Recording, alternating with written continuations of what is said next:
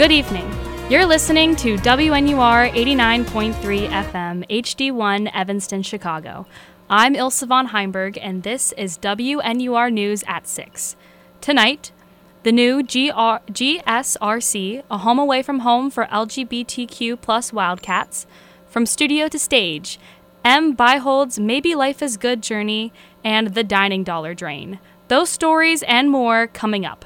From Northwestern University, this is WNUR News at 6. The new Gender and Sexuality Resource Center includes new programming and resources to help students part of the LGBTQIA community. Paz Baum and Anavi Prakash have the story.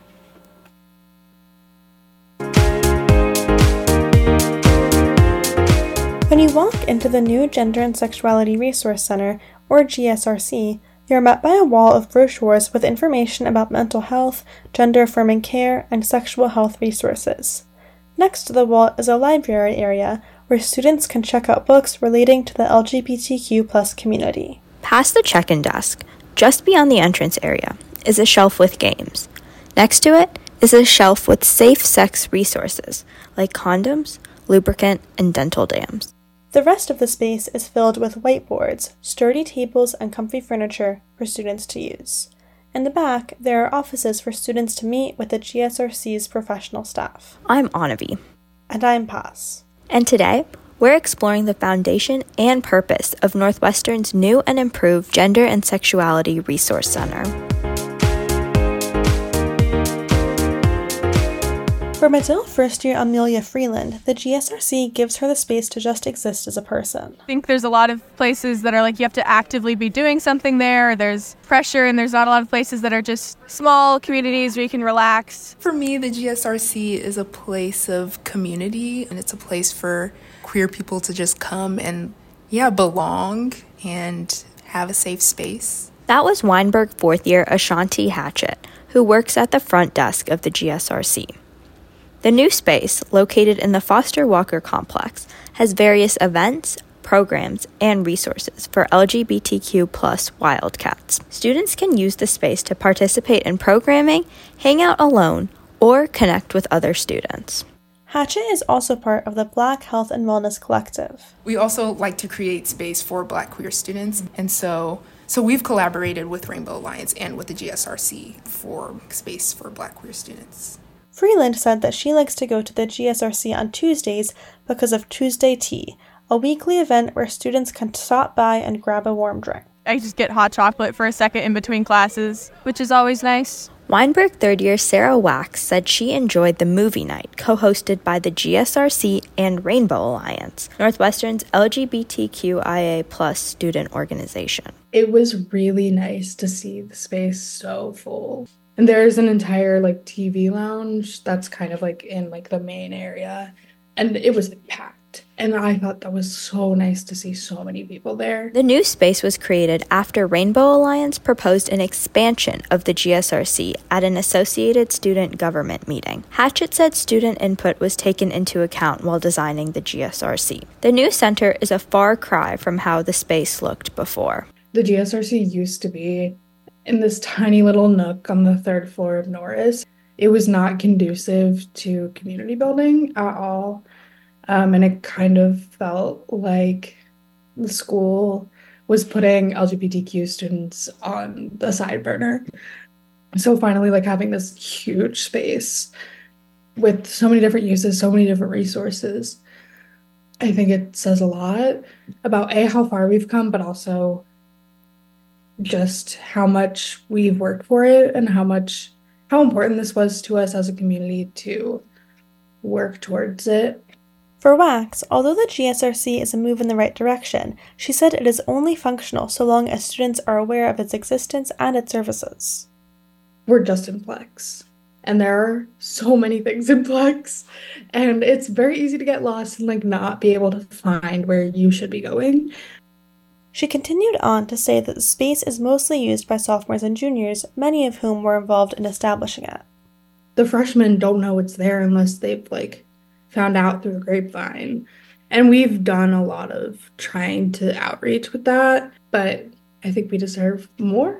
In the future, WAX hopes that the GSRC will receive more funding and a dedicated building so that it is more visible to students on campus. Nonetheless, WAX and Freeland agreed that the space is an improvement from what the GSRC was before in a sense, it's a home away from home on campus. I do think it's probably one of the best places on campus to hang out because it's very small and cozy. It feels like a living room. The space is open on weekdays from 9 a.m. to 5 p.m. and can be accessed by all students on the ground floor of Plex. Oh, I want people to know that the doors are open for you to come through just to hang out or if you need help with anything. For WNUR News, I'm Paz Baum. And I'm Anavi Prakash. Up next, Kara Totley explores the inspiration behind Em Beihold's latest single, Maybe Life is Good, and follows her journey to her first headline tour.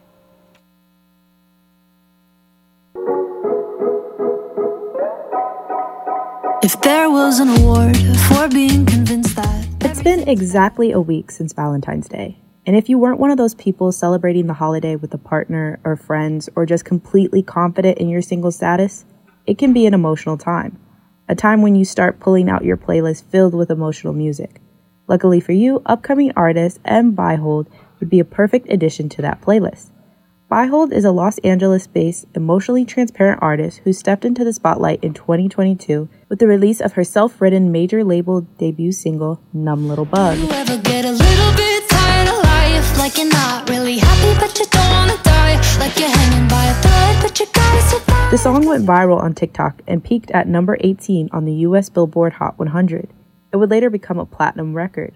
Beihold has since released an EP and various singles, including the February 9th release of Maybe Life is Good. WNUR was invited to Beihold's press conference ahead of the single's release. Writing that song was what I call like a life vest out of depression. I was not feeling any of the feelings that I sing about while I was writing it, but it was truly like a manifesting of more positivity. Um, mm. And I think the song talks about how like you know, we always want it to be good, but the truth is that life is good and bad existing at the same time, and that's okay. And it's also like, you know, I went through kind of a dark time, but you have to go through it. You can't just put a band aid over it and just like be happy all of a sudden. Beihold's latest single acknowledges the highs and lows of life.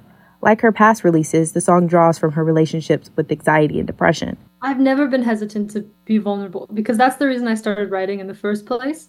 Like before even releasing anything, I just wrote for myself. Embracing her vulnerability and sharing it with the world has brought her a new sense of joy. Promoting a song called Maybe Life is Good has made my life better, I would say, because uh, you're, you're kind of forced to have this like positive outlook.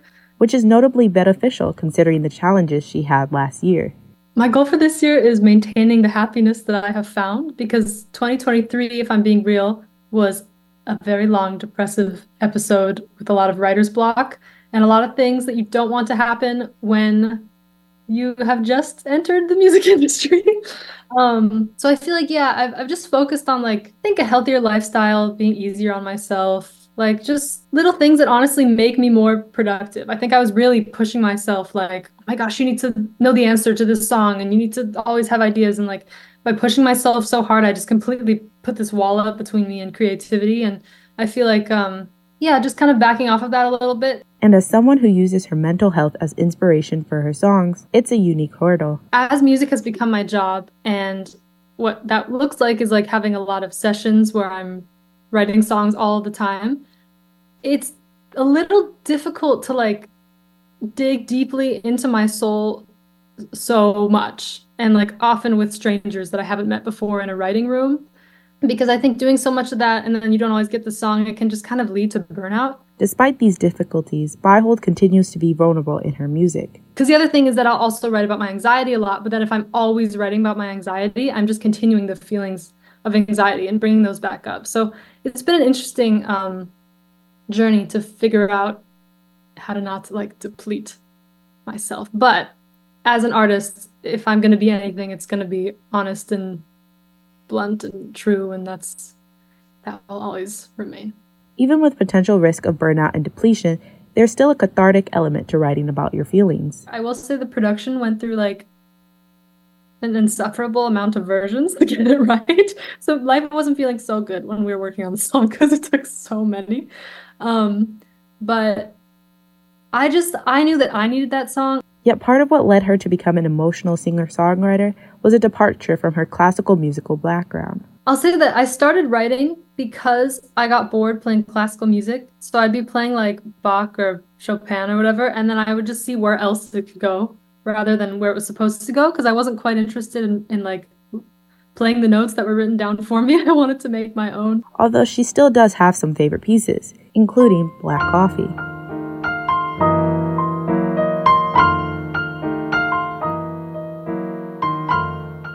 Accompanying the release of Maybe Life is Good is Em's first headline tour, Maybe Life is Good Tour, which had its first show yesterday, February 20th, in San Francisco, California, which sold out. However, this isn't the first time Beihold is taking on the big stage. She has opened for artists like the Jonas Brothers and Lewis Capaldi, which has helped her with dealing with her stage fright and becoming a better performer. I'm so grateful to be touring, but I never dreamed of touring. That was like beyond what my music dream was. So I think all of it has been just like a big learning curve.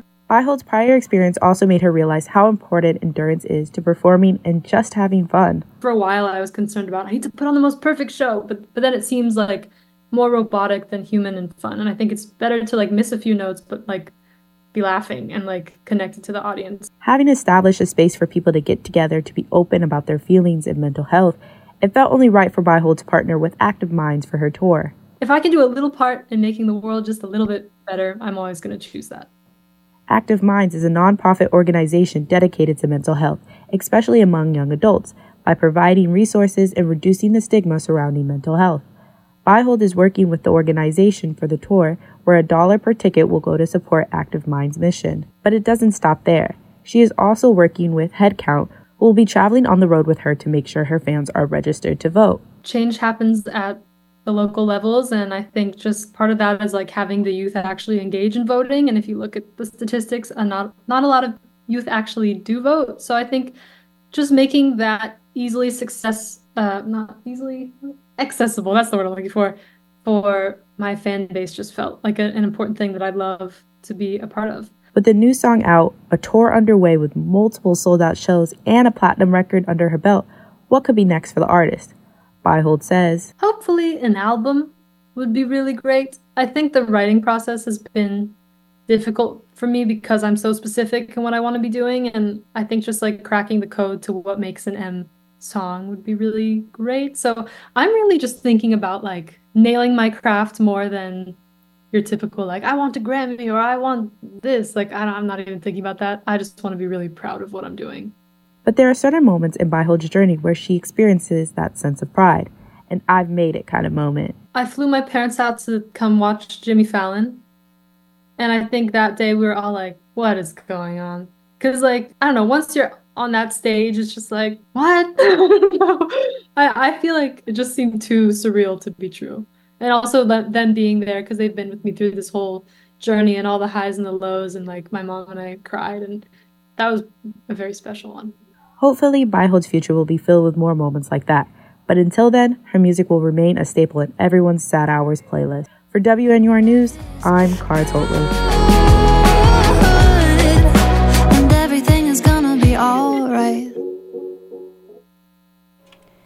The end of winter quarter is almost upon us, which means dining dollars might be looking a little scarce for some students. Or are they? Juliet Allen checks in.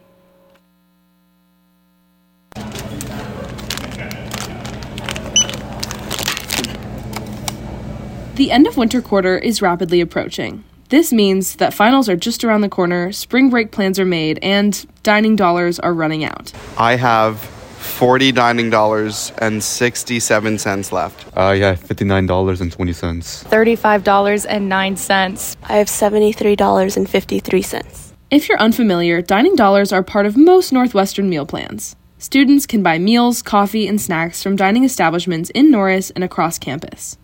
They offer a welcome break from the standard dining hall meal swipes and meal exchanges.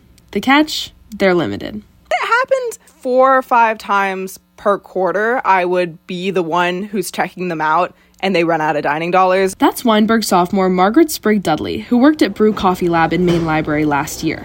It was a popular spot for dining dollars, so Sprigg Dudley would start to see a pattern at the cash register. You know, at the beginning of the quarter, it's very simple. I say, How do you want to pay? And everyone just says dining dollars, and it's easy. And then there's this transition in the middle of the quarter where you start to see, like, I'll ask, How do you want to pay? And there's this period of time where people keep saying dining dollars, and then I start getting people who discover they've run out through me. And then at the end of the quarter, everyone is paying just with money there. And if someone comes up and it's paying with dining dollars, like that's an exciting moment for me. Dining dollars are a precious commodity for first and second year students who are required to purchase the open access meal plan.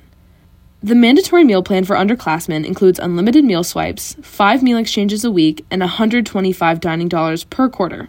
While many students spend their dining dollars throughout the quarter, some take advantage of the fact that they roll over. I currently have 165 dining dollars. School of Communications sophomore Georgia Mann still has plenty of spending power. While she said she doesn't specifically plan out her dining dollar usage, she's following a pattern similar to her freshman year.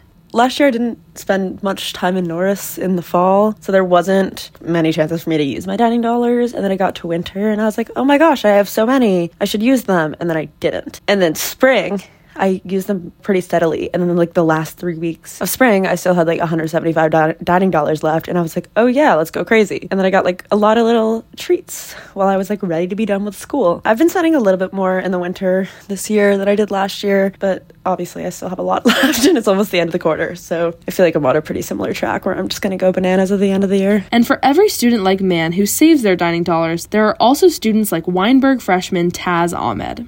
Uh, I have $4.03 left in dining dollars. Ahmed's dining dollars dropped into the single digits around week five of this quarter. I use it when I feel like it. You know, I don't really have a strategy. I don't really mind.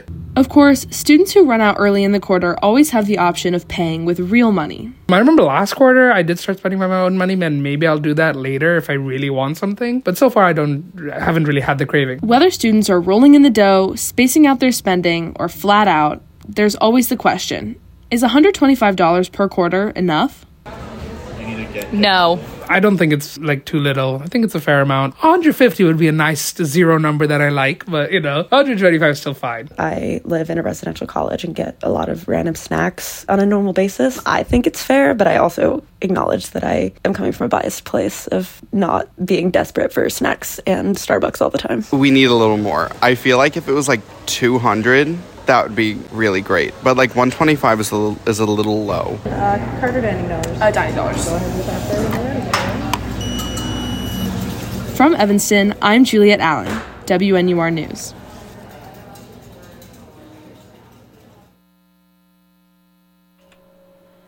Northwestern Athletics continues to tear up the field and the court. As postseason play nears for winter sports, spring sports are starting to kick into high gear. Brendan Preisman has the sports report.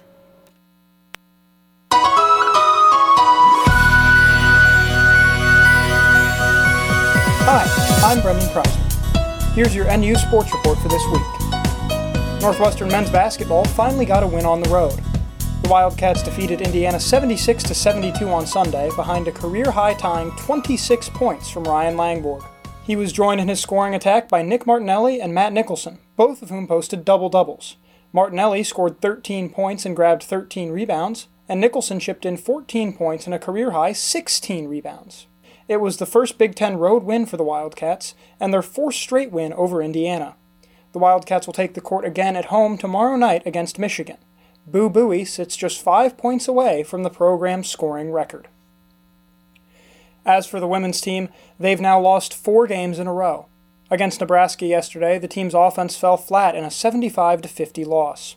The Wildcats are now 8 and 17 overall and just 3 and 11 in conference play. The lone bright spots were Maggie Pina and Haley Weaver, who had 12 and 11 points respectively. Northwestern will have a chance to snap the skid on Sunday when they take on Michigan at home. In baseball, the Wildcats opened the season on the road against Tulane. In a series dominated by offense, Northwestern came up short, winning the first game but losing the next two. In the first game, Northwestern took a 9 0 victory behind six innings of beautiful pitching from Nolan Moore. Moore gave up just five hits in his outing, and reliever Garrett Shearer allowed just one hit in his three innings of work. The next two games, losses by scores of 6 to 2 and 12 to 9, weren't quite as fun for the Wildcats, but still boded well for the future. Over the weekend as a whole, Tyler Gaines led the way offensively with 5 hits, 4 runs, and 4 runs batted in. They'll be back on the diamond this weekend against Duke. As for lacrosse, the defending national champions continued the beginning stages of their climb back to the mountaintop last week. Last Friday against Notre Dame, the Wildcats lost for the first time in over a calendar year. Despite three players scoring multiple goals, Northwestern was unable to get any offensive consistency. The Wildcats also turned the ball over 21 times, leading to a 14 10 loss. However, that script was flipped on Monday against Marquette.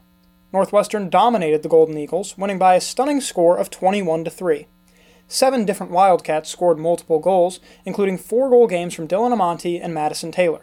Izzy Scane, last year's leading scorer with 99 goals, added a hat trick of her own, and Erin Coykendall tallied four assists. It was the largest margin of victory for Northwestern lacrosse since their 24 3 victory over Youngstown State almost a year ago. It also tied the highest scoring output for the Wildcats in a single game since they scored 21 goals against Albany last April 8th. Northwestern is back in action tomorrow to kick off a two game road trip. Their matchup against Colorado could mark a major milestone. Scane is just four goals away from 300 for her career. That concludes your NU Sports Report for this week. For more information about upcoming games, as well as how you can watch the Wildcats live, visit www.nusports.com. I'm Brendan Preisman, WNUR News.